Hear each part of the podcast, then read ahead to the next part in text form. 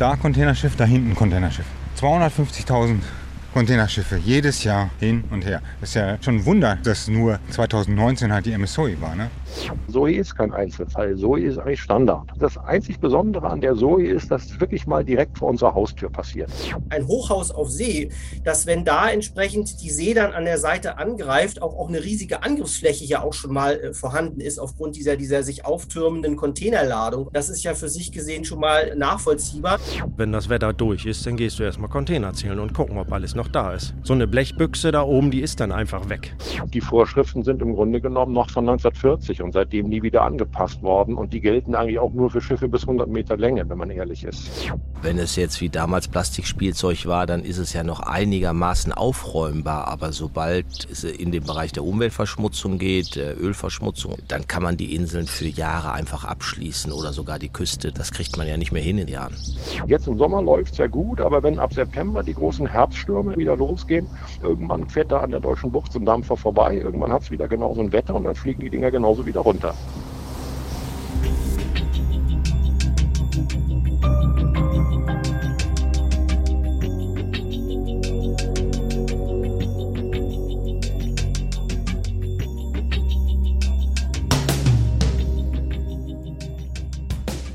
Gefährliche Giganten. Risiko Containerfrachter. Ein Podcast von Bremen 2.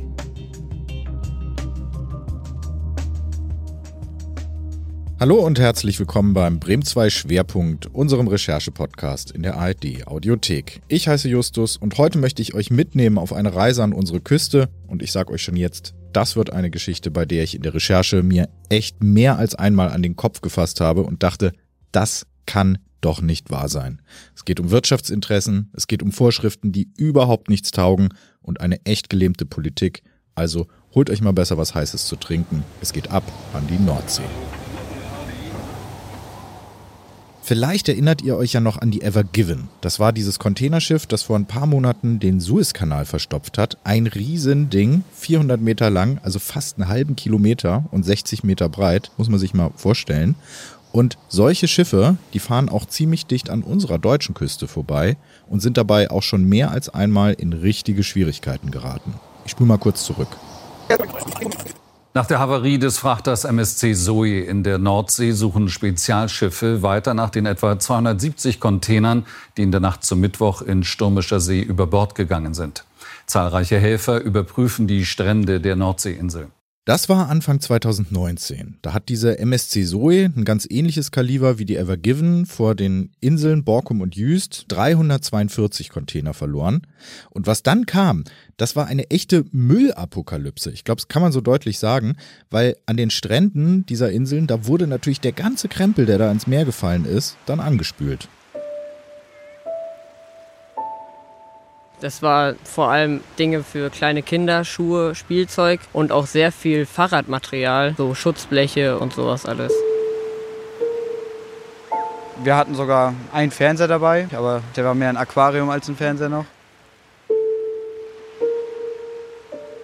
Man hat halt noch nie so viel Müll am Strand gesehen auch und es war schon auch ein bedrückendes Gefühl, das dann so vermüllt zu sehen. Das waren Linus und Leni, die habe ich am Strand von Borkum getroffen. Die gehen da auf die Inselschule, haben übrigens gerade ihren Abschluss gemacht. Und nach diesem Zoe-Unglück vor 2 Jahren, da haben die mit ihren Mitschülern geholfen, den Strand aufzuräumen. Das waren echt hunderte Schüler damals, die da mitgeholfen haben. Jeder hatte 2, 3 große Mülltüten und sollte die dann erstmal voll machen. Und das ging auch sehr schnell, weil alle 2 Meter wirklich irgendein großes Teil lag, ein Plastikhelm oder sowas, wo man sich echt dachte, wie kommt das alles hierher? Wir sind dann da am Strand noch so ein bisschen rumgelaufen und die beiden haben mir gezeigt, wo sie da knietief im Müll gesteckt haben. Und danach sind wir dann wieder zurück zur Schule mit dem Fahrrad, weil der Schulleiter, Johannes Ackermann heißt der wollte mir da noch was zeigen.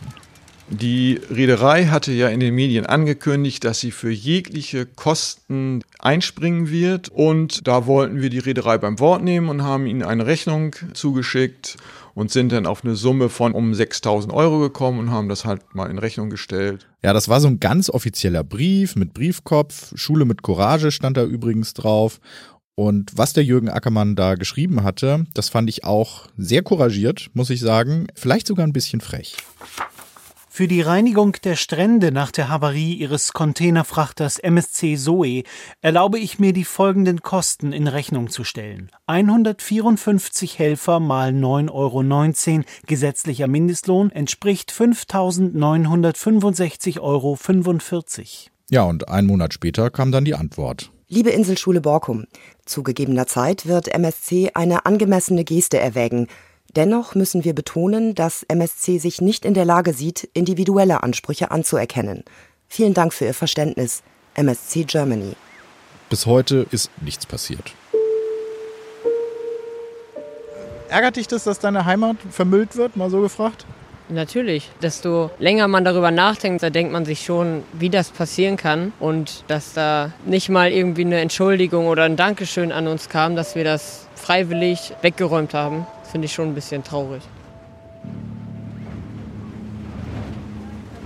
Jetzt steigen wir mal ein und fahren rüber nach Juist. Das ist die Nachbarinsel von Borkum. Und dieses Schnellboot, mit dem ich da gefahren bin, ich fand es ein bisschen zu klein. Es war auch sehr wackelig und es waren ein paar Wellen. Ich weiß seitdem, wie es ist, seekrank zu sein. Hätte für mich persönlich nicht unbedingt sein müssen. Aber es hat sich auf jeden Fall gelohnt, weil ich habe auf Juist Markus Große-Winkelmann getroffen. Der ist Wattranger dort im Nationalpark und der sieht halt jeden Tag bei seiner Arbeit, wie viel Müll da so an die Strände gespült wird.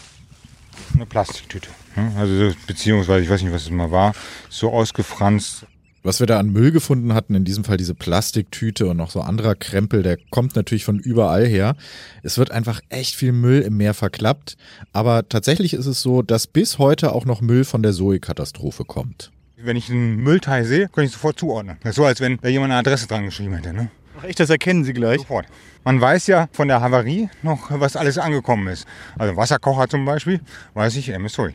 Kinderjacke rosa, MS Zoe. Hellblaue, jungen Kinderjacke, MS Zoe. Decken, relativ unschönes Muster meines Erachtens, MS Zoe. Ich muss sagen, das hat mich total überrascht, weil ich dachte, dass so ein Schiff wie die Zoe, wenn das mal richtig viel Fracht verliert, dann ist der Strand auch mit 1-2 Aufräumaktionen wieder sauber. Aber das ist halt überhaupt nicht so. Das, was wir eigentlich letztendlich hier am Strand finden, das sind ja nur 15% des Meeresmüll. Und der Großteil, also die 70%, die befinden sich noch auf dem Meeresgrund. Zum Herbst hin und auch zum Frühjahr, da wird die See noch einmal richtig durchgewühlt und dann wird auch wieder Müll vom Meeresgrund hochgetrieben. Das ist halt eigentlich so eine Sisyphos-Arbeit, ne? Also wie der denn die Kugel immer hochgeschoben hat im Berg, ne? So kann man hier ständig zig Leute beschäftigen, die den ganzen Tag nur Müll sammeln. Das war dann der Punkt, an dem ich mich echt gefragt habe, wie es überhaupt passieren konnte, dass die MSC Zoe da so viele Container verloren hat. Über 340. Ich meine, wenn ich da jetzt so rüber gucke, da sind ja echt ein paar von den Pötten da direkt vor der Küste. Und wenn ich das zum Beispiel mit der MS Zoe gesehen habe, die Bilder, wo die dann so in Schwanken geraten ist und sowas, ne? Und sich dann die Sicherung der Container anschaut oder so, dann, da habe ich ja im Prinzip in meinem Pkw eine bessere Ladesicherung. Die werden da relativ hoch gestapelt und wenn der natürlich dann in Schwanken gerät oder so, ist das eine Frage der Zeit, ne? Das kann sich jedes kleine Kind ausrechnen, dass das Ding umfällt. Das kennen die von ihrem Baukasten, ne? Ja. Das ist halt die Theorie von Markus Große-Winkelmann. Zugespitzt, klar, er ist ja auch sauer. Aber man muss eines sagen, er hat da nämlich einen Punkt.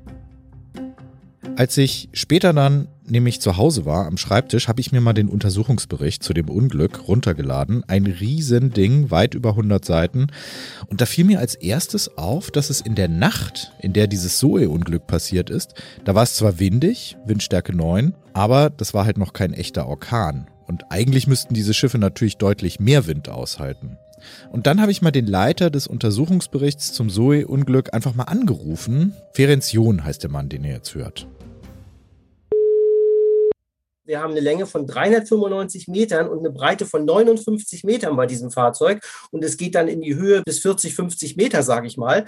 Wenn man will, ein Hochhaus auf See, dass wenn da entsprechend die See dann an der Seite angreift, auch eine riesige Angriffsfläche ja auch schon mal vorhanden ist aufgrund dieser sich auftürmenden Containerladung. Das ist ja für sich gesehen schon mal nachvollziehbar. Also da hat Markus Große-Winkelmann gar nicht mal so Unrecht mit seiner Theorie, dass das einfach viel zu hoch gestapelt war, wie bei so einem Kinderbau. Bauklotzturm, der dann umkippt, weil tatsächlich diese enorme Größe der Zoe, Die hat dann dazu geführt, dass das Schiff ziemlich stark ins Rollen geraten ist, also von der einen Seite auf die andere und wieder zurückgekippt ist.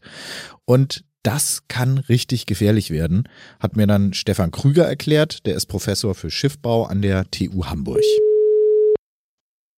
Das hat bei der Zoe definitiv die Folge gehabt, dass der so steif war, der Gewichtsschwerpunkt quasi so weit unten war, dass der so eine Rollperiode hatte von so ungefähr 15 Sekunden. Und wenn Sie denn mit 15 Sekunden von einer Seite auf die andere rollen, dann haben Sie bei diesen riesigen Schiffen in den großen Höhen derartige Querbeschleunigungen, dass die Container auf jeden Fall runterfliegen. Und das war auch genauso. Ist so ein bisschen technisch, was der Herr Professor da erzählt. Steif heißt in dem Fall, dass dieser superschwere Kiel der Zoe das Schiff einfach mit unglaublicher Kraft wieder aufgerichtet hat, wenn es durch den Sturm oder durch eine Böe auf die Seite gedrückt wurde. Und das muss man sich so ein bisschen wie bei einem riesigen Stehaufmännchen vorstellen. Je stärker dieses Aufrichtvermögen dieses Stehaufmännchens oder dieses Schiffs an dieser Stelle ist, umso größer werden andererseits natürlich auch die rückstellenden Kräfte. Also wenn man ein Stehaufmännchen nimmt und je weiter es man dann zur Seite kippt und je stärker unten diese dicke Kugel ist, sage ich mal, umso stärker wird dann ja auch der Rückstelleffekt, wenn man dieses zur Seite kippende Element mal wegnimmt. Und dann führt das eben zu heftigen Ausschlagsbewegungen und dabei zu sehr hohen Beschleunigungswerten. Insbesondere natürlich immer, je höher man im Schiff dann quasi kommt, umso stärker werden dann diese entsprechenden Effekte. Und da ist es übrigens auch nicht nur so, dass bei diesen Schiffen nur die Ladung hin und her gewirbelt wird. Wir hatten vor Jahren auch mal einen dramatischen Unfall, wo dann auf der Brücke eines Containerschiffes dann der Kapitän und ein Offizier und ein Matrose durch die Gegend gewirbelt worden, weil auch das Schiff seinerzeit entsprechend sehr starke aufrichtende Momente hatte, die dann eben dazu führte, dass zwar die Ladungssicherung funktioniert hat, aber die Menschen oben auf der Brücke diesen Kräften gar nicht mehr widerstehen konnten und da durch die Gegend geflogen sind, um es mal salopp zu formulieren, was tragischerweise auch ein Todesopfer damals dann zur Folge hatte. Auf einer Brücke in 50 Meter Höhe, und so eine Brücke ist ja 42 Meter breit, und sie stehen am Steuerpult und werden jetzt mit 1,5 G Querbeschleunigung vom Steuerpult in die Seite katapultiert und fliegen dann 20 Meter und schlagen in der Flugbude ein, denn ist klar, dass sie das nicht überleben. Also schon mal echt interessant und ein bisschen verstörend, was die Herren mir da in meiner Recherchezeit am Schreibtisch erzählt haben. Und ich wollte dann aber mal wirklich jemanden treffen, der so einen Sturm in echt miterlebt hat, auf einem Containerriesen. Und dafür bin ich nach Cuxhaven gefahren. Wenn man auf so einem Dampfer steht, 40 Meter hoch, das ist dann plötzlich alles winzig geworden. Und dann überlegt man auch, was ist, wenn jetzt mal was passiert? 400 Meter lang, 60 Meter breit. So ein Ding halten sie nicht einfach an. Torben Hinners war das. Der ist einer der allerletzten Krabbenfischer in Deutschland. Vorher war er eben Seemann auf diesen großen Pötten à la MSC Zoe. Und er hat mir ziemlich genau erklärt, wie das so war, als er mit einem dieser Megadampfer in richtig schwere See geraten ist. Ja, das war eine Südamerika-Tour. Da hatten wir dann nachher auch nur noch Kopf in die See gehalten. Und wenn das Wetter durch ist, dann gehst du erstmal Container zählen und gucken, ob alles noch da ist. So eine Blechbüchse da oben, die ist dann einfach weg. Die ist einfach zerdrückt durch Seeschlag. Was er da beschreibt, das ist übrigens keine Seltenheit und es ist auch genau das, was 2019 auf der Zoe passiert ist. Und diese Container der Zoe, die da damals reingeplumpst sind, die liegen immer noch auf dem Grund und sind echt gefährlich. Diese Unterwasserhindernisse, das liegt ja da irgendwo auf dem Grund rum. Wenn wir da hinterhaken, gerade so Container ist immer nicht so schön, da kommt man nicht mehr so schnell von frei. Gerade die Karpfenfischerei, wir fischen ja mit den beiden Armen rechts und links raus und zu 99% haken sie nur mit einer Seite. Das heißt, das Schiff dreht sich dann sofort voll in Strom. Was kann dann passieren? Im schlimmsten Falle kentern.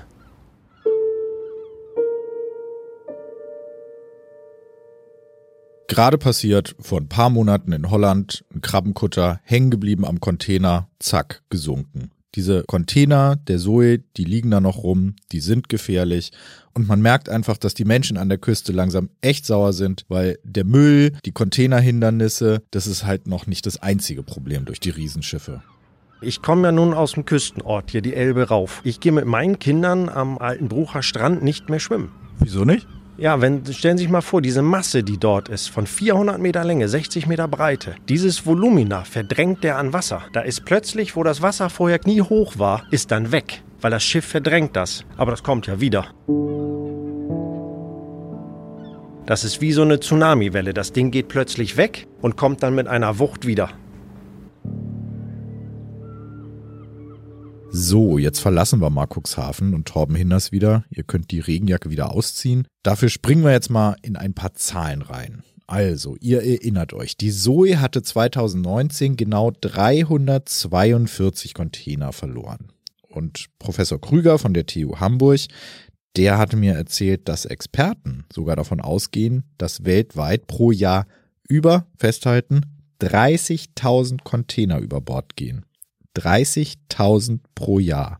Es kommt ja so ein bisschen in den Medien rüber, Zoe ist ein Einzelfall, aber Zoe ist kein Einzelfall, Zoe ist eigentlich Standard. Das einzig Besondere an der Zoe ist, dass es wirklich mal direkt vor unserer Haustür passiert ist. Dann gucken wir uns doch mal einfach die bekannten Fälle allein aus dem letzten halben Jahr an. Da haben wir zuerst die Maersk Eindhoven, die hat im Februar rund 260 Container verloren.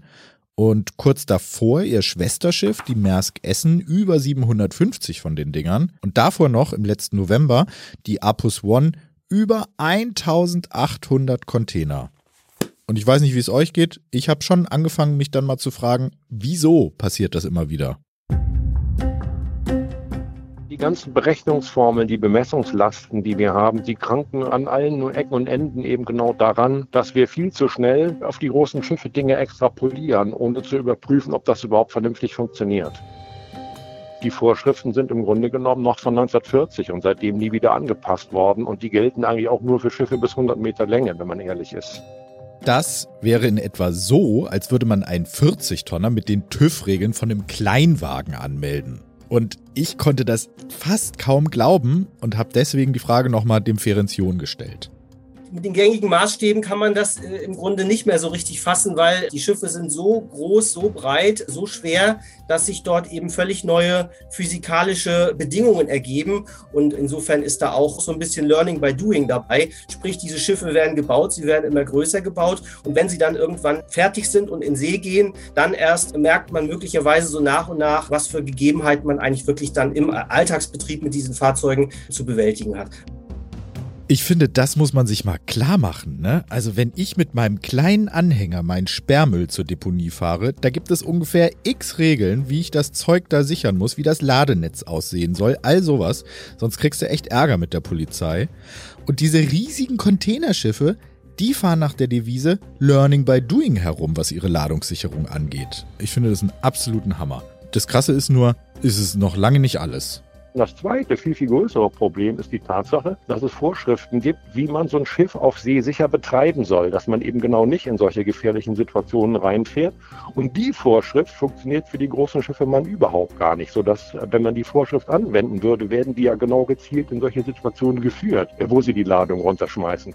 Da habe ich mir echt gedacht, das kann doch nicht wahr sein. Und ich wollte mir das dann mal erklären lassen von den Leuten, denen diese Schiffe eigentlich gehören. Und ich habe angerufen beim VDR, das ist der Verband Deutscher Reeder. Hört mal rein, Christian Denso heißt der Mann. Diese wirklich ultragroßen Schiffe, die kippen ja schon teilweise aus den Berechnungsgrundlagen für zum Beispiel Ladungssicherungsalgorithmen raus. Ist es nicht total unverantwortlich, in einem Bereich zu agieren, den man gar nicht verstanden hat physikalisch? Naja, das argumentiere ich mal andersrum. Alles das, was an Bord dieser Schiffe ist und die Schiffe selbst, ist versichert von Versicherungen. Und Sie können davon ausgehen, dass diese Versicherungen sehr, sehr genau sich das alles angucken, bevor sie das Risiko eingehen. Das klingt erstmal total einleuchtend. Ich meine, die Reeder haben natürlich auch kein Interesse daran, dass ihre Versicherungsprämien total steigen. Es gibt dann nur halt wieder ein Aber. Für die Versicherer ist das natürlich wahnsinnig schwierig, da ein klares Bild zu kriegen. Und ehrlich gesagt muss man sagen, auf die Idee, dass geltende Vorschriften technisch völlig unvernünftig sind, auf die Idee kommt man ja gar nicht. Am Ende führt das dann eben dazu, dass die Versicherungsprämien immer noch so niedrig sind, dass es sich offenbar eher lohnt, Zehntausende Container zu verlieren, als kleinere Schiffe zu benutzen. Und der Grund dafür, der ist so einfach wie wirtschaftlich. Diese großen Containerschiffe ermöglichen den Betreibern sogenannte Skaleneffekte. Das heißt, ich kann vergleichsweise viel mehr Ladung auf einem Schiff effizient bewegen. Das heißt, der Preis für den Container ist für mich als Betreiber geringer. Große Schiffe, große Gewinne, so könnte man das zusammenfassen. Allerdings muss man fairerweise sagen, da geht es jetzt nicht nur um Gewinnmaximierung, was die Reeder da machen, weil je größer so ein Schiff ist, desto geringer ist auch der CO2-Fußabdruck von dem Teil, was da transportiert wird, also von der Fracht. Schiffe haben einfach den Vorteil, dass sie unglaublich viel Ladung an Bord nehmen können. Und da wird das, was man auf den ersten Blick als enorme Menge an Emissionen meint, einfach sehr ins Verhältnis gesetzt zu der Ladung. Es kommt dann zu so auf den ersten Blick erstaunlichen Sachen, wie wenn Sie einen Apfel aus dem alten Land nach Hamburg per LKW bringen, kann das klimaschädlicher sein, als wenn Sie ihn aus Neuseeland mit einem Containerschiff in den Hamburger Hafen fahren. Ich muss sagen, da haben die Reeder schon einen Punkt. Da müssen wir uns auch mal selber an die eigene Nase fassen. Wenn wir wollen, dass wir bei großen Online-Kaufhäusern massig China-Ware bestellen können, dann müssen diese Dinge natürlich auch irgendwie transportiert werden. Und wenn wir dann aber auch wollen, dass dafür nicht immer mehr CO2 in die Atmosphäre gepustet wird, Klimawandel, dann sind so große Schiffe natürlich etwas, womit man das erreichen kann. Nur ist die Frage dann, ist der Preis, dass wir dafür tausende Container pro Jahr im Meer verlieren, nicht ein bisschen zu hoch? Ich muss sagen, mir hat sich nach den ganzen Gesprächen, die ich da geführt habe, irgendwann die Frage gestellt, ob wir da nicht grundsätzlich auf einem Irrweg sind, diese ganzen Waren über die Meere zu schippern. Klar, wir brauchen Handel, aber diese Riesenschiffe, die zeigen schon recht deutlich, dass wir da ein Stück weit die Grenzen des Wachstums erreicht haben. Wir kommen da also in echt politische Überlegungen rein und lasst uns jetzt nochmal zum Schluss des Podcasts diese politischen Dimensionen dieser Story angucken. Wir springen nochmal rüber nach Borkum dafür an die Strandpromenade. Finden Sie das nicht unheimlich, wenn ihr so lange fahrt? Ja, ich finde das richtig gruselig. Unheimlich. Eigentlich mehr so, boah, ist das ein großes Schiff. Und dann wundere ich mich, dass sie überhaupt hier so verkehren dürfen. Ich finde, das sieht so ein bisschen bedrohlich aus, gerade wo das direkt an den Seehundsbänken hier vorbeigeht. Finden Sie das ein bisschen gruselig? Nee, ich finde es sehr interessant, aber nicht gruselig. Warum soll das gruselig sein?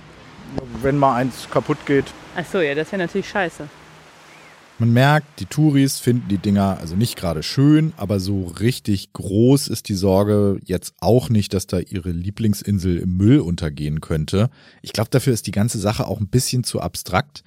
Nur sieht das ein bisschen anders aus bei den Leuten, die da auf Borkum leben und arbeiten. Zum Beispiel bei Volkmar Vogel, das ist ein Hotelier, den ich getroffen habe. Ja, der Super-GAU wäre eben so, wie wir es damals mit der MSC Zoe hatten, wenn einfach ein Frachter die Container verliert. Und wenn es jetzt wie damals Plastikspielzeug war, dann ist es ja noch einigermaßen aufräumbar. Aber sobald es in den Bereich der Umweltverschmutzung geht, Ölverschmutzung, dann kann man die Inseln für Jahre einfach abschließen oder sogar die Küste. Das kriegt man ja nicht mehr hin in Jahren. Er sagte mir später dann nochmal, als das Mikro aus war, dass er meint, dass der Corona-Lockdown halt ein Witz dagegen wäre, wenn sowas passieren würde. Und diese Sorgen, die sich Volkmar Vogel da macht, die macht sich natürlich auch der Bürgermeister von Borkum, Johannes Ackermann heißt der. Und der weiß auch ziemlich genau, wie schnell es gehen kann, dass so ein Riesenschiff ein echtes Problem für die Insel wird. Die Schiffe fahren schon relativ dicht an unserer Insel vorbei, auch an den anderen Inseln. Da reden wir von 8 bis 10 Seemeilen und das ist schon sehr dicht für ein großes Schiff. Wenn man weiß, dass so im Sturmfall die Abdrift so 6 Knoten, also 6 Seemeilen pro Stunde sind, dann hat man schnell ausgerechnet, wie schnell ein Schiff hier auf der Sandbank liegen kann und größeren Schäden anrichtet. Gilt auch für Container. Bevor ihr jetzt den Taschenrechner rausholen müsst, also wir reden da von circa einer Stunde. Also eine Stunde in der Küstenwache und Havariekommando so ein Schiff, was da in Seenot geraten ist, irgendwie bergen können. Und sind wir mal ehrlich, in einer Stunde, da haben die gerade mal ihren Südwester aufgezogen und sitzen auf dem Boot. Das ist einfach nicht zu schaffen, in so kurzer Zeit ein Schiff zu bergen und dann auch noch in der Größe. Es sei denn, die Containerschiffe würden einfach etwas weiter draußen auf der Nordsee unterwegs sein. Da gibt es nämlich auch eine Wasserstraße, Verkehrstrennungsgebiet heißt das im Fachsprech. Und die ist übrigens auch schon Pflicht für Tanker beispielsweise, nur nicht für Containerschiffe. Was glauben Sie, welche Interessen stehen dagegen, dass sowas gemacht wird? Ja, große Schiffe sind einfach effektiver und effizienter, wirtschaftlicher. Und das küstennahe Verkehrstrennungsgebiet ist eben auch wirtschaftlicher, weil es ein kürzerer Reiseweg ist. Das spricht dagegen. Kurzer Weg heißt eben auch hohe Rendite. Und ich habe dann mal beim Umweltminister von Niedersachsen, Olaf Lies, nachgefragt, wie er und seine Regierung das eigentlich finden. Das ist nicht akzeptabel, denn wir haben eben die Nähe zur Küste, zum Weltnaturerbe Wattenmeer, zu den touristischen Hochburgen, die wir auf Inseln und Küstenlandschaft haben. Und an der Stelle darf nicht das wirtschaftliche Interesse der kürzeren Verbindung gegenüber dem Umweltinteresse überwiegen. Das sind ja total klare Worte. Da möchte man ja eigentlich meinen, gut, Herr Lies, dann entscheiden Sie das doch mit Ihrer Regierung bitte einfach, dass die Containerschiffe da weiter draußen fahren sollen. Aber stellt sich raus, Niedersachsen kann das überhaupt nicht. Das muss das Bundesverkehrsministerium machen. Nur machen die nicht so viel. Sie sagen Stillstand. Warum passiert da nichts? Zusammen mit dem Nationalparkbeirat haben wir eine Entschließung zum Bundesministerium gegeben, um das nochmal massiv einzufordern, die Verlegung der Route für gefährliche oder für große Schiffe nochmal vorangetrieben wird und völkerrechtlich verbindlich festgeschrieben wird. Das war im März und von diesem Schreiben haben wir nicht mal eine Eingangsbestätigung, geschweige denn eine Antwort bekommen. Er hat mir dann diesen Brief gezeigt, wieder ein ganz hochoffizielles Ding vom Nationalparkbeirat und ein Hilferuf, muss man schon sagen, dass da doch bitte endlich mal was gemacht werden soll in Sachen Routenführung. An wen ging das? An den Bundesminister des Verkehrs, an Herrn Scheuer. Da gab es keine Antwort. Deswegen hat man hier den Eindruck, dass die Verkehrsprobleme an der Küste im Ministerium, sagen wir mal vorsichtig, nicht die höchste Priorität haben. Wer es vergessen hat, im Bundesverkehrsministerium stehen übrigens durchaus schon mal bayerische Fähnchen auf den Schreibtischen, ne? Ist nämlich CSU geführt. Ich sag's mal nur an dieser Stelle. Jedenfalls, ich hatte mich dann so ein Stück weit bei meiner Reporter-Ehre gepackt gefühlt und dachte so, das willst du doch jetzt mal wissen, ob dieser Brief da einfach nicht angekommen ist, ob der Postbote ihn verbummelt hat oder ob der da auf irgendeinem Schreibtisch unter einem bayerischen Fähnchen vor sich hin reift, sage ich mal freundlich. Jedenfalls habe ich da angerufen. Neuigkeitenzimmer BMVI Leibner. Ja, schönen guten Tag, Justus Wilhelm, Radio Bremen. Also ich muss sagen, die waren wirklich alle sehr, sehr freundlich da im Bundesverkehrsministerium. Nur leider ins Mikro wollte mir keiner was sprechen. Ich glaube, ein bisschen peinlich war ihnen die Sache. Aber ich habe immerhin ein paar Tage später einen Brief bekommen. Das Schreiben liegt im BMVI vor. Es war und ist vorgesehen, den Beirat im Juli über den erreichten Sachstand zu informieren. So, und dann kam viel Blabla, aber später noch was diese Routenführung angeht. Die betroffenen Verkehrstrennungsgebiete befinden sich teilweise bzw. vollständig in internationalen Gewässern. Eine verbindliche Änderung der Routenführung kann somit nicht allein durch die Bundesrepublik beschlossen werden, sondern bedarf einer Konsensentscheidung der Internationalen Seeschifffahrtsorganisation IMO. Es tut mir leid, jetzt wird's ein bisschen kompliziert. Die IMO, die Internationale Seeschifffahrtsorganisation, könnt ihr ja mal bei Wikipedia nachschlagen. Das ist eine Organisation der Vereinten Nationen, UN, und sie hat, Stand heute, sage und schreibe 174 Mitglieder. Und wenn es darum geht, wo in der Nordsee bei uns Schiffe langfahren dürfen und wo nicht, dann müssen sich alle 174 Mitgliedstaaten einig sein. Und das wird kompliziert. Es ist so ein bisschen wie David gegen Goliath. Man hat nur nicht den Eindruck, dass hier der Kleinere gewinnt. Das ist so eine Macht, die einfach da ist auf den Weltmeeren. Das ist ja auch irre, was wir alles hin und her schippern. Man kann gegen diese Macht dieser Containerriesen ja kaum was ausrichten als einzelne kleine Insel. Zum Ende muss ich sagen, mein Eindruck ist, auf den Inseln sind die Leute inzwischen echt nur noch frustriert, weil unsere Bundesregierung aus Sicht der Insulaner nicht in die Puschen kommt, dieses Thema wirklich mal international voranzutreiben. Die zweite Sache ist, sie sind natürlich frustriert, weil das Interesse der deutschen Häfen, der Reedereien, also der Exportnation Deutschland, weil das einfach höher gestellt wird als das Interesse der Menschen, die an der Küste leben, nicht im Müll zu versinken, dass ihre Lebensgrundlage nicht gefährdet wird. Was würde denn das konkret hier für die Insel bedeuten, wenn jetzt hier so eine Umweltkatastrophe wäre? Ja, der Strand wäre ja nicht mehr benutzbar. Also wenn jetzt zum Beispiel Gefahrengut hier angeschwemmt würde, müsste ja der Strand geräumt werden, aus Sicherheitsgründen. Und was wollen Sie mit der Insel ohne Strand? Das ist so wie ein Auto ohne Benzin.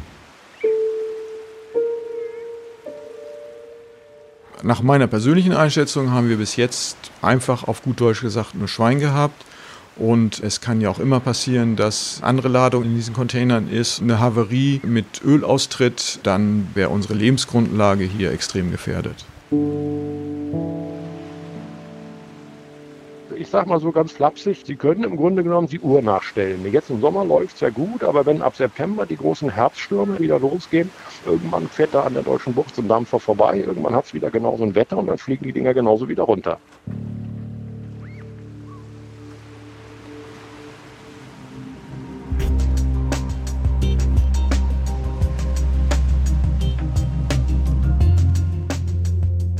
Gefährliche Giganten. Risiko-Containerfrachter. Ein Podcast von Bremen 2.